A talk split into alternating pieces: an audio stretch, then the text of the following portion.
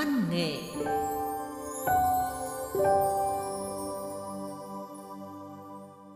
Thưa quý vị và các bạn, nhà báo Mai Hương hiện là trưởng phòng chuyên đề chuyên mục Đài Phát thanh Truyền hình Thanh Hóa, hội viên Hội Văn học nghệ thuật Thanh Hóa.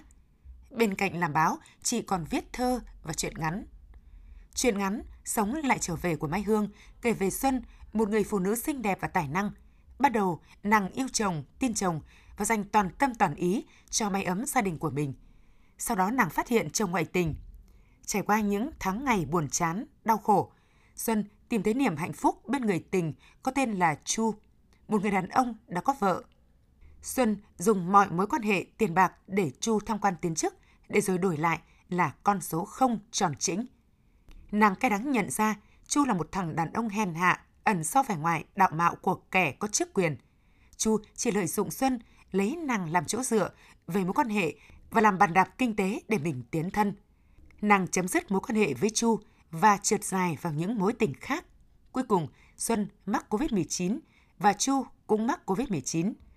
Giữa sự sống cận kề với cái chết, Xuân đã ngộ ra ánh sáng của Phật Pháp nhiệm màu. Và nàng nhìn thấy Chu cũng đang mặc áo màu lam hướng về tam bảo Phật như nàng. Trong chương trình Trang Văn Nghệ hôm nay, chúng tôi xin giới thiệu tới quý vị và các bạn truyện ngắn Sống lại trở về của Mai Hương. Truyện ngắn được thể hiện qua giọng đọc của Lê Dung. Mời quý vị và các bạn cùng nghe.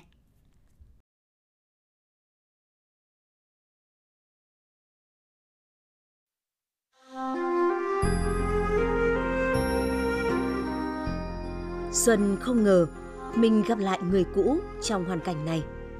Tại bệnh viện giã chiến chữa Covid-19, nàng là tình nguyện viên chăm sóc bệnh nhân, còn ông ta là người bệnh mà nàng được phân công chăm sóc. Khi gặp sự thể oái am này, nàng hơi choáng, nhưng sau đó chấn tĩnh lại và bất giác thở dài. Oan gia ngõ hẹp. Mấy tháng trước, nàng là người nhiễm Covid, được đưa vào nơi này điều trị. Trước làn danh sống chết, các y bác sĩ đã không quản ngày đêm tận tình chăm sóc, cứu nàng khỏi cơn bạo bệnh. Lúc bệnh quật xuống, nàng nghĩ rằng mình không tránh khỏi cái chết. Nhưng phải chăng nhờ Phật Pháp nhiệm màu hay nhờ phúc báo tổ tiên, nàng tránh được cửa tử và phục hồi nhanh chóng. Hàm ơn những người đã cứu mình, ngay sau khi sức khỏe hoàn toàn bình phục, Xuân sung phong làm tình nguyện viên, vào bệnh viện hỗ trợ các y bác sĩ. Công việc của nàng là bón cho người bệnh ăn, giúp họ vệ sinh cá nhân.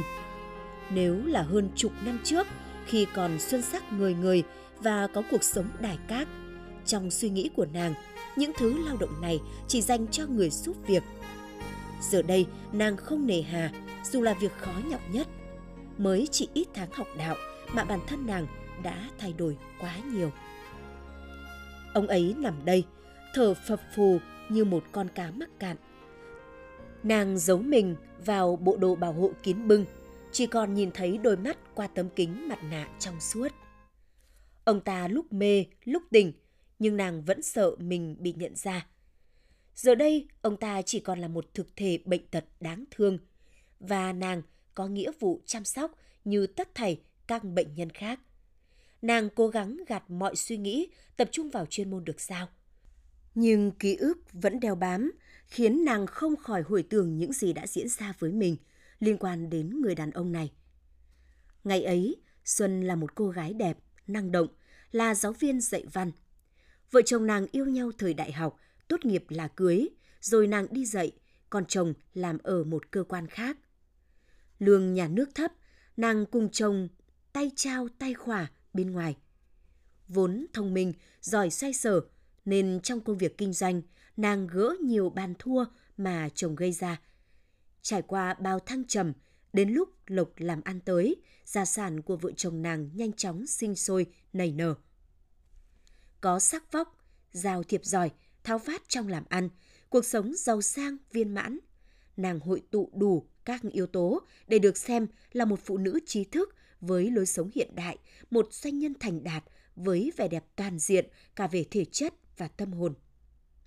Nàng là mẫu hình lý tưởng của nhiều phụ nữ, là một phu nhân đài cát khiến nhiều đại gia phải ghen tị với chồng nàng. Kinh tế đủ đầy, những tưởng gia đình sẽ ngập tràn trong hạnh phúc. Ai ngờ một ngày, Xuân phát hiện chồng ngoại tình. Nàng sốc nặng, choáng váng đến mức ngất xỉu.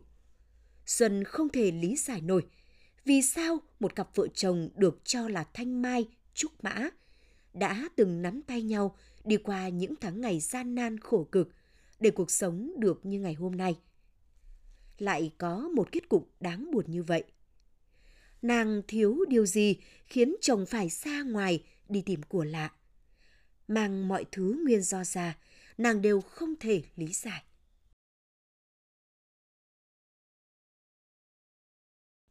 Sau cơn sốc là một phụ nữ đầy kiêu hãnh, nàng cố gắng bình tĩnh để xử lý tình huống. Nàng không vạch vòi tội của chồng trước mặt mọi người vì xấu chàng hồ ai. Và lại, sợ con cái bị ảnh hưởng tâm lý, tiếc công sức gây dựng bao năm. Thâm tâm nàng muốn tha thứ để giữ gia đình. Nàng xử riêng chồng. Anh ta có lẽ vì cái tội tham lam, no cơm rừng mỡ, chứ không phải là vì chán vợ. Anh ta quỳ xuống dưới chân nàng mà phan lại, không muốn gia đình tan nát, và cũng vì sĩ diện bản thân và gia đình. Nàng chấp nhận. Nàng tha thứ cho chồng một lần, nhưng rồi ngựa quen đường cũ, anh ta tái phạm lần hai, lần ba. Có lẽ với kiểu đàn ông đẹp mã, giàu có, không thiếu những cô gái bên ngoài sẵn sàng ve vãn, nên chồng nàng không tránh được cam dỗ. Ăn vụng quá quen và cũng trơ lì với cảm giác tội lỗi, nên anh ta không còn e sợ như trước. Mà bác Xuân chấp nhận như một thứ bệnh mãn tính của đàn ông. Một người cao ngạo như nàng mà phải hạ mình đi tìm những con đàn bà rác rưởi để dằn mặt hết lần này đến lần khác thì thật chẳng đáng. Nàng đi ra đường, bao ánh mắt nhìn theo, đàn bà ghen tị, đàn ông thèm khát, giới trẻ ngưỡng mộ mà lại bị chồng bội bạc hay sao? Xuân cay đắng, uất hận. Nàng tuyên bố. Tôi sẽ trả hết cho anh mọi đau khổ mà anh gây ra cho tôi. Nhưng trả thù như thế nào cho thỏa thì nàng không đủ tâm sức để nghĩ ra. Vì nỗi đau khổ đã đưa nàng vào đường hầm tăm tối của tâm trạng. Từ một phụ nữ dạng người, cuộc sống sang chảnh, nàng héo mòn, rơi vào trầm cảm. Thân thể gầy rộc, má hóp, làn da nám sạm do mất ngủ triền miên. Nàng không thiết công việc làm ăn, bỏ bê tất cả. Nàng nói dối bạn bè đồng nghiệp rằng mình bị đau dạ dày nên sức khỏe xa sút Nhiều người lo ngại, đoán mò nàng ung thư giai đoạn cuối. Hôm ấy, nhà trường có một hội nghị quan trọng, nhiều quan chức đến dự. Nàng ngồi họp, nhưng vì cả đêm mất ngủ nên kiệt sức, bèn ra phòng kế bên, gục xuống bàn. Tâm trạng chán trường, những hình ảnh nàng bắt gặp chồng với nhân tình như thước phim quay chậm cứ trở đi trở lại, khiến nàng lạ đi trong cơn đau khổ quặn thắt tâm can. Rồi nàng cảm thấy có ai đó khẽ khàng cầm lấy cổ tay lạnh ngắt của mình, bắt mạch. Bàn tay đó rất ấm, nhưng nàng vẫn nhắm nghiền mắt vì quá mệt. Có tiếng đàn ông suýt xoa. Mạch yếu quá, đưa vào viện xem sao. Tiếng mấy người đồng nghiệp lao sao. Sau đó nàng được bế lên xe ô tô. Người đàn ông vừa kiểm tra mạch cho Xuân cùng một đồng nghiệp kèm nàng đến bệnh viện. Xuân được các y bác sĩ thăm khám kết luận là suy kiệt cơ thể. Sau đó nàng biết người đàn ông ấy tên là Chu, nhân viên của một cơ quan cấp tỉnh. Những ngày nằm viện, chồng nàng đang đi du hí với cô bồ mới. Nàng không muốn gia đình biết chuyện nên nhờ một người bạn thân vào chăm sóc. Thỉnh thoảng Chu ghé qua, lúc giỏ trái cây, khi hộp sữa, thăm hỏi trò chuyện. Biết nàng không có người thân bên cạnh nên tỏ vẻ thương cảm, đã căn giờ nàng xuất viện để đến giúp đưa về nhà. Từ ấy, anh ta trở thành bạn của Xuân. Qua giao tiếp, nàng cảm thấy đây là người đàn ông nhẹ nhàng, lịch thiệp và có mối quan tâm đặc biệt đến nàng. Họ thân dần, cho đến khi nàng không còn khoảng cách xã giao. Chu với nàng như thần giao cách cảm, dường như anh đọc được hết tâm trạng, suy nghĩ của nàng, khiến nàng chút hết những ẩn ức trong lòng bấy lâu. Xuân càng kể, Chu càng tỏ vẻ xót xa, khiến nàng cảm động vô cùng. Rồi cái gì đến sẽ đến. Một ngày, nàng ngả đầu vào cánh tay anh ta. Trong giây phút ấy, nàng quyết định buông mình theo cảm xúc. Nàng quên đi nỗi đau bị dây vò, bị chồng phản bội, lao vào cuộc tình với Chu như yêu lần đầu. Dẫu nàng biết bản thân giờ đây không khác những cô bồ đang cặp với chồng mình, vì Chu cũng đã có gia đình. Chu là một người đàn ông rất biết yêu. Anh ta đưa nàng đến những địa đàng bí hiểm chỉ có hai người với nhau, dắt Xuân vào những cảm xúc đến quên cả lối về. Chu thì thầm vào tai Xuân rằng anh ta và vợ không còn tình cảm gì, chờ thu xếp ổn sẽ ly hôn để chính thức đến với nàng. Xuân cứ sống cảnh, ông ăn trà, bà ăn nem như vậy, cho đến khi chồng nàng phát hiện ra quan hệ ngoài luồng của Xuân. Thói đời, đàn ông ra ngoài lang trạ thì không sao, nhưng biết vợ ngoại tình vẫn gầm lên như con hổ bị trúng lao. Chồng nàng không chấp nhận được sự thật là mình đã bị vợ chính thức ruồng rẫy. Xuân cười nhạt. Anh cho tôi nếm trải bao đau khổ. Giờ không đành lòng khi vợ nằm trong vòng tay của thằng đàn ông khác à? Anh cũng biết uất ức vì bị cắm sừng à? Tôi đã nói rồi, đến một ngày tôi sẽ trả lại cho anh tất cả những đau khổ mà anh đã gây ra cho tôi. Chồng Xuân mắt đỏ ngầu vì ghen tuông và uất hận, nhưng không thể làm gì được nàng. Rồi cuối cùng, nàng và chồng quyết định ly hôn vì cả hai đều không thể chịu đựng được nhau. Không thể nào hàn gắn khi tất cả đã đổ vỡ. Hai bên chia tài sản, chia trách nhiệm nuôi con và đường ai nấy đi. Xuân càng thoải mái với mối tình cùng Chu. Đáp lại sự yêu thương nồng cháy của người tình, Xuân vận dụng mọi mối quan hệ có được và sự khéo léo trong giao tiếp với danh nghĩa anh em họ, sắp xếp cho Chu tiếp cận với những người thai to, mặt lớn, giúp anh ta lên chức dần. Với sự trợ giúp đắc lực của Xuân, Chu lên chức vùn vụt. Cảm giác ngọt ngào Chu mang lại trong cuộc yêu khiến Xuân mê muội. Nàng tiếc những ngày tháng đắm chìm trong muộn phiền, ghen tuông ở cuộc hôn nhân cũ. Giờ đây, nàng nỗ lực sửa sai bằng sự hết lòng đối với Chu. Chu hứa khi Xuân bỏ chồng thì mình cũng sẽ chia tay vợ để hai người đến với nhau một cách đàng hoàng, không phải che giấu. Thế nhưng ngày tháng trôi qua, Xuân đã ly hôn, còn Chu thì chưa thể bỏ vợ. Mỗi lần Chu nêu lý do, Xuân đều thấy có lý và thông cảm. Khi thì thằng bé con Chu đang bị bệnh, lúc thì Chu đang phấn đấu vào vị trí mới, không muốn tai tiếng hôn nhân làm ảnh hưởng đến sự nghiệp. Xuân dốc lòng lo cho người tình, mua xe máy mới để Chu đi lại đỡ vất vả. Lúc Chu lên đời ô tô, nàng cũng đầu tư hơn nửa tiền. Rồi cái xe ấy, Chu tặng cho người anh em là trưởng ban tổ chức tỉnh ủy, để sau đó được sắp ghế cao hơn. Xuân lập tức đầu tư cho Chu chiếc xe mới để đi lại cho có thế ngoại giao, tiếp tục bôi trơn để Chu lọt vào những vị trí đáng giá. Với nhan sắc, tài quan hệ và tiền bạc của Xuân, Chu lên phó giám đốc, rồi giám đốc một ngành lớn của tỉnh. Xuân cứ tận tính như vậy, không toan tính, chỉ cần Chu cho nàng những cảm giác yêu đương tràn ngập. Đúng là đàn bà yêu bằng tai. Mỗi lần bên nhau, Chu biết thi thầm những câu đốn tim một cô giáo dạy văn có tâm hồn lãng mạn như Xuân. Còn Xuân thì viết tặng Chu những bài thư tình lai láng.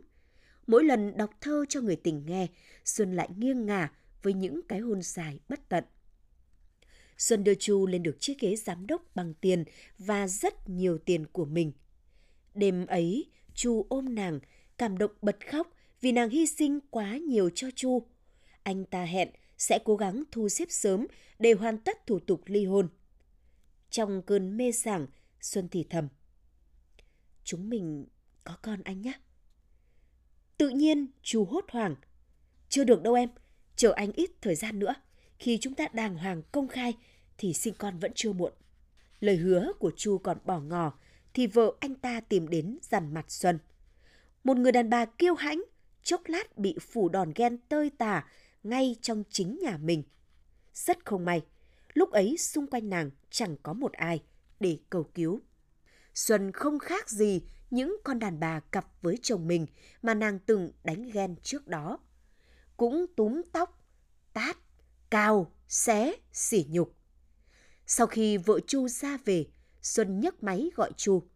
Nhưng chỉ có những tiếng tút đổ dài. Có lẽ anh ta bị vợ khống chế. Xuân gắng gượng tự chữa những vết thương do đòn ghen trên cơ thể. Cũng may, chúng chỉ làm thâm da thịt, không đáng lo ngại. Cuối cùng, Chu cũng chịu nhắn tin sau ít ngày cắt liên lạc. Anh ta hẹn Xuân đến một nơi thanh vắng mà chỉ có hai người biết với nhau. Đó là một bờ biển đẹp như mộng, bãi đá lô xô sóng vỗ. Ở đây có duy nhất một căn villa. Họ thường thuê trọn gói để có không gian riêng, không bị ai làm phiền. Nhận được tin nhắn, Xuân lao đến điểm hẹn.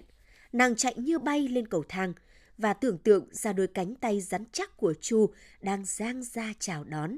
Để nàng được ao vào thổn thức giữa lồng ngực rậm gì, cho bỏ những uất ức sau vụ răn mặt của vợ Chu. Nàng đã nhìn thấy trên lan can của villa những đóa hồng sang dài, đúng phong cách của một người rất biết yêu như Chu. Có lẽ những gì Chu chuẩn bị cho buổi gặp gỡ là để đền đáp thiệt thòi mà nàng phải chịu đựng trong những ngày qua. Khi bước chân vội vã của Xuân đặt đến nấc thang cuối, cô chết sững khi thấy cả gia đình Chu đang quây quần bên trong với ánh nến bóng bay, hoa hồng rực rỡ. Phong chữ cho biết họ đang kỷ niệm 10 năm ngày cưới. Có lẽ đây là màn trả thù độc địa nhất của vợ Chu dành cho Xuân. Nàng sụp xuống, kéo lê đôi chân trên những bậc thang, phải vịn lấy lan can để khỏi ngã và khóc không thành tiếng. Đêm ấy, nàng không hiểu vì sao mình có thể lái xe được về tận nhà trong tâm trạng như điên dại. Chu không hề bỏ vợ như anh ta hứa. Trái lại, Xuân còn biết trước đó anh ta và vợ vẫn sinh thêm một đứa con. Vợ Chu sau khi phát hiện chồng cặp bồ đã kiểm soát mọi nhất cử nhất động của anh ta. Thật ra, Chu là một thằng đàn ông hèn hạ, ẩn sau vẻ ngoài đạo mạo của kẻ có chức quyền. Chu chỉ lợi dụng Xuân, lấy nàng làm chỗ dựa về mối quan hệ và làm bàn đạp kinh tế để tiến thân. Xuân cay đắng nhận ra, Chu nhờ mình mà đạt được tất cả những tham vọng. Xuân quyết định rời khỏi mảnh đất đã làm tan nát đời mình với hai cuộc tình cay đắng, chuyển đến một thành phố khác để sinh sống nuôi con. Nàng không còn gì để mất. Cứ thế trôi nổi trong những mối tình không đầu không cuối với nhiều người đàn ông quyền trước. Xuân bỏ nghề giáo vì thấy mình chẳng còn xứng đáng để dạy học trò. Nàng chuyển sang làm kinh doanh và ngày càng giàu có hơn. Nàng cũng sống sang chảnh, đẳng cấp, kiêu kỳ hơn. Không có con với Chu, nàng ngẫm có lẽ điều đó là may mắn khi không ràng buộc cốt nhục với kẻ bội bạc ấy. Thế nhưng, những mối tình tiếp theo của Xuân đều chán trường. Trái đất rất hẹp. Xuân gặp lại nhân tình cũ trong một cuộc gặp mặt của giới làm ăn. Chu tìm mọi cách để tìm ra phòng ở của nàng tại khách sạn, dù Xuân đã cố gắng cắt đuôi. Anh ta quỳ xuống xin lỗi vì tất cả, giống hệt chồng nàng đã làm thế trong lần ngoại tình đầu tiên. Rồi Chu đổi giọng, hơn trách nàng bỏ đi không một lời từ biệt, không cho anh ta giải thích. Đã bao tháng ngày, anh ta do tìm tung tích nơi ở của nàng mà không được. Dù hận, nhưng nghe những lời ăn năn tha thiết ấy, không hiểu sao Xuân lại mềm lòng, cho phép anh ta ở lại tâm sự. Chu kể, anh ta dù có chức tước địa vị, nhưng bị biến thành cỗ máy kiếm tiền của vợ. Mọi thứ lộc lá anh ta kiếm được đều bị vợ kiểm soát gắt gao. Dường như vợ Chu mới là người làm công tác nhân sự ở cơ quan của anh ta. Tất cả những ai muốn lên trước hay xin sỏ việc gì đều phải qua gặp chị nhà. Chị gật đầu thì anh mới quyết. Sự nghiệp của Chu sau khi được Xuân dày công xây dựng giờ đây phụ thuộc hoàn toàn vào chị ta. Bằng cách nào đó, vợ Chu trở thành nhân tình của một cấp cao trong hàng ngũ lãnh đạo tỉnh. Người ấy có quyền sinh quyền sát đến vận mệnh chính trị của Chu. Sự ghê gớm của vợ khiến Chu không thể qua mặt. Một là Chu nằm dưới quyền điều hành của vợ, hai là tan thành mây khói cả sự nghiệp lẫn gia đình. Xuân nhếch mép cười. Thuở xưa anh dùng tôi làm mồi nhử quan lớn để đạt được tham vọng. Bây giờ đến lúc anh bị quả báo. Thôi, anh sống nốt kiếp cho ngựa mà làm giàu cho vợ anh đi.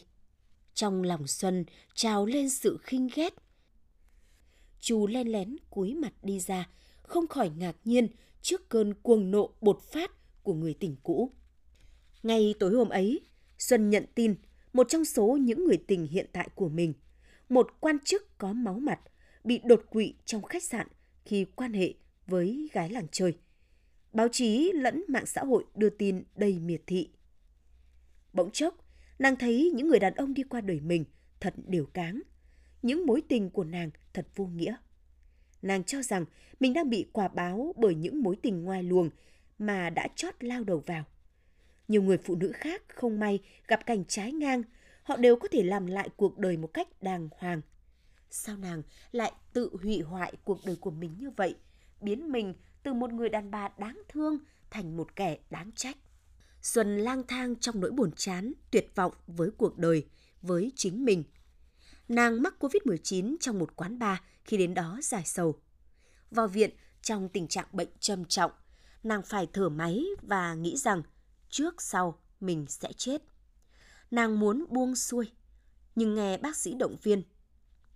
Cố lên, em còn nuôi con mà, đúng không? Lời nói ấy đã khiến nàng nỗ lực để được sống. Nàng chợt nhớ lời mẹ dặn từ thuở ấu thơ. Khi nào gặp hoạn nạn, con hãy niệm Phật liên tục sẽ tai qua nạn khỏi. Vừa gắng từng hơi thở, nàng vừa niệm. A-di-đà Phật. Và thật kỳ diệu, nàng đã vượt qua cái chết và bình phục. Trở về, nàng thường xuyên vào một ngôi chùa để được tĩnh tâm sau cơn bạo bệnh và tỏ lòng tri ân Đức Phật đã gia hộ độ trì. Nàng muốn quên đi tất cả những sóng gió cuộc đời đã trải qua. Thật bất ngờ, Nico Diệu Hoa ở ngôi chùa này lại chính là học trò của nàng năm xưa. Cô trò gặp nhau hàn huyên, rồi từ ấy Xuân theo lời Nico đến chùa làm công quả, nghe giảng pháp. Nico tuy trẻ nhưng rất tinh tấn, hiểu sự. Trước thì Xuân là cô giáo, giảng cho học trò nghe. Nay chính trò lại làm thầy, giảng đạo cho nàng. Khi đã thân thiết, Xuân được ni cô Diệu Hoa chia sẻ lý do vì sao đến với Phật Pháp. Hóa ra, Nico cũng từng là nạn nhân của vợ chồng giám đốc chùa. Hoa mồ côi cha, mình mẹ Tào Tần nuôi cho ăn học, tốt nghiệp đại học xa trường, xin việc khắp nơi không được vì không có mối quan hệ và tiền bạc. Mẹ Hoa đến cầu cạnh gia đình Chu vì nghĩ từng là hàng xóm cũ. Vợ Chu thẳng tưng.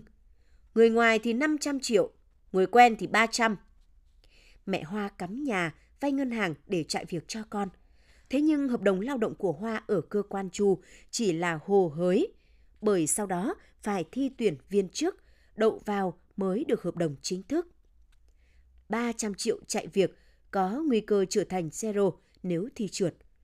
Giám đốc Chu gọi Hoa lên, gạ gẫm làm người tình của ông ta thì mọi việc sẽ xuôi trèo mát mái. Ông ta ép Hoa vào phòng trong, cô tát thẳng vào mặt Chu và rời khỏi cơ quan, chấp nhận mất không số tiền mẹ cô đã đặt. Mẹ Hoa uất ức đến tận nhà Chu đòi tiền, còn bị vợ ông ta chửi mắng, đuổi đi. Xót con mất việc làm, lại còn bị quỵt tiền, lâm vào cảnh nợ nần. Cú sốc ấy khiến bà đổ bệnh. Hoa làm shipper, lương không đủ trả góp món vay ngân hàng, không có tiền để chữa bệnh cho mẹ. Ngôi nhà không thể bán vì sổ đỏ nằm trong ngân hàng. Hoa vay mượn khắp nơi để chữa chạy cho mẹ. Nhưng bà không qua khỏi. Sau đám tang, Hoa phải bán nhà để trả nợ ngân hàng và các khoản vay cho mẹ nằm viện. Mất việc, mất nhà, người yêu thấy hoàn cảnh cô như vậy cũng lặng lặng bỏ đi. Hoa vào chùa làm công quả, ăn mày cửa Phật, ngấm dần đạo lý nhà Phật. Cô xuống tóc đi tu, quyết tâm gắn bó trọn đời với Phật Pháp. Xuân nghe chuyện, thấy thương cô học trò vô hạn và càng tiếc nuối những tháng ngày tuổi trẻ mà mình đã phí hoài cho Chu, một kẻ không xứng đáng. Nàng quyết định trở thành học trò của Nico, hàng ngày đến học Pháp, đi làm từ thiện. Dịch COVID-19 ngày càng lan rộng. Theo lời kêu gọi của Giáo hội Phật giáo, Nico Diệu Hoa đã phát nguyện tham gia tuyến đầu chống dịch, hỗ trợ các y bác sĩ tại bệnh viện giã chiến chữa COVID. Xuân cũng đăng ký làm tình nguyện viên ngay tại bệnh viện đã cứu chữa cho mình. Vì thế, ngày hôm nay, nàng gặp cảnh chớ trêu, phải chăm sóc chính kẻ đã phản bội mình, đã gây hại cho cô học trò của mình. Rất may, Nico Diệu Hoa làm nhiệm vụ ở nơi khác. Xuân thật sự không muốn Nico phải gặp kẻ đốn mặt này. Một mình Xuân đối mặt là bất đắc dĩ lắm rồi. Nguyên do giám đốc Chu dính Covid là bởi nhân tình của vợ Chu mang mầm Covid từ nước ngoài về, trốn khai báo y tế, lại còn tranh thủ với chị ta tại một khách sạn. Khi phát hiện mắc Covid, ông ta quanh co dối trá, không khai đúng lịch trình. Việc truy vết chậm trễ khiến mầm bệnh truyền cho nhiều người, trong đó có cả nhà Chu. Vợ Chu không qua khỏi. Vị quan chức kia dù thoát án tử nhưng lại đối mặt với án tù do gian dối trong khai báo. Còn Chu vẫn nằm đây, chưa biết ngày mai sống hay chết. Xuân sắp hoàn thành thời hạn đăng ký tình nguyện viên của mình, lau rửa cho Chu trong buổi làm việc cuối cùng. Giờ đây, nàng cảm thấy chính cuộc đời Chu mới thật là vô nghĩa. Vợ chết một cách đầy tai tiếng, của cải đắp đầy nhưng chẳng thể cứu được người. Có thể sau khi nàng rời đi, Chu cũng sẽ không qua khỏi, sẽ được gói trong một bao ni lông và đầy vào kho lạnh, không một ai bên cạnh, không chút của cải nào mang theo. Những tháng ngày trước đây, người đàn ông này đã rút cạn huyết lực của Xuân để đắp điếm cho bản thân mình.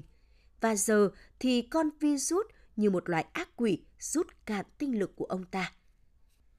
Chu cũng như chồng cũ và những người đàn ông đi ngang qua đời Xuân chính là những con virus độc ác đã hủy hoại thanh xuân của nàng. Vợ Chu trở nên ác nghiệt, tham lam, bất chấp. Chẳng qua cũng chỉ vì muốn trả thù chồng, muốn sống phe phỡn bằng những thứ chồng kiếm được để bù lại thứ mình mất. Giống như Xuân từng cặp với Chu để trả thù chồng, cung phụng cho Chu với hy vọng ông ta thành ông to bà lớn để khi hai người công khai, chồng cũ sẽ phải hối hận vì nàng lấy được người hơn hẳn anh ta. May mắn thay, Nico Diệu Hoa cùng ánh sáng Phật Pháp đã kịp đến làm nhiệm vụ cứu rỗi, giúp Xuân buông bỏ dần những sân si để trở về với bản ngã thiện lành. Tuy nhỏ tuổi hơn, nhưng cô học trò bản lĩnh ấy dám chống trả cái ác và sự cám dỗ để được sống đúng là mình. Đúng là sao đổi ngôi. Xuân thì bỏ dạy vì thấy mình không xứng đáng với nghề. Còn Nico Diệu Hoa lại trở thành người thầy truyền đạo Pháp cho đời – trong đó có cô giáo cũ của mình. Xuân chỉnh lại tà áo Pháp, ngồi ngay ngắn để chuẩn bị vào khóa lễ. Hôm nay, đúng 20 giờ, cả nước sẽ cùng thỉnh chuông, thắp nến, tụng kinh cầu siêu cho các linh hồn đã khuất vì dịch bệnh COVID-19. Nico Diệu Hoa cùng các đồng tu tọa thiền dưới chân tượng Phật. Tràng hạt trên tay và kinh mõ trước mặt rất nghiêm ngắn. Xuân bỗng giật mình – cách vài hàng người nơi nàng ngồi, không ai khác chính là giám đốc chủ. Ông ta khoác áo Pháp Lam như rất nhiều Phật tử khác, trang nghiêm hành lễ. Vậy là cũng như Xuân, giám đốc Chu đã thoát chết, sống lại và trở về, để hôm nay đến dự lễ cầu siêu cho những hương linh chết do dịch bệnh, trong đó có vợ mình. Nico Diệu Hoa mở đầu khóa lễ, cất lên tiếng tụng kinh âm vang, hàng ngàn Phật tử cùng niệm theo nhịp nhàng. Chẳng biết giám đốc Chu có nhận ra vị ni sư đang hành lễ trên kia chính là cô bé Hoa đã từng bị ông bắt nạt và quyệt tiền, gián tiếp mang đến cái chết cho mẹ của cô ấy hay không.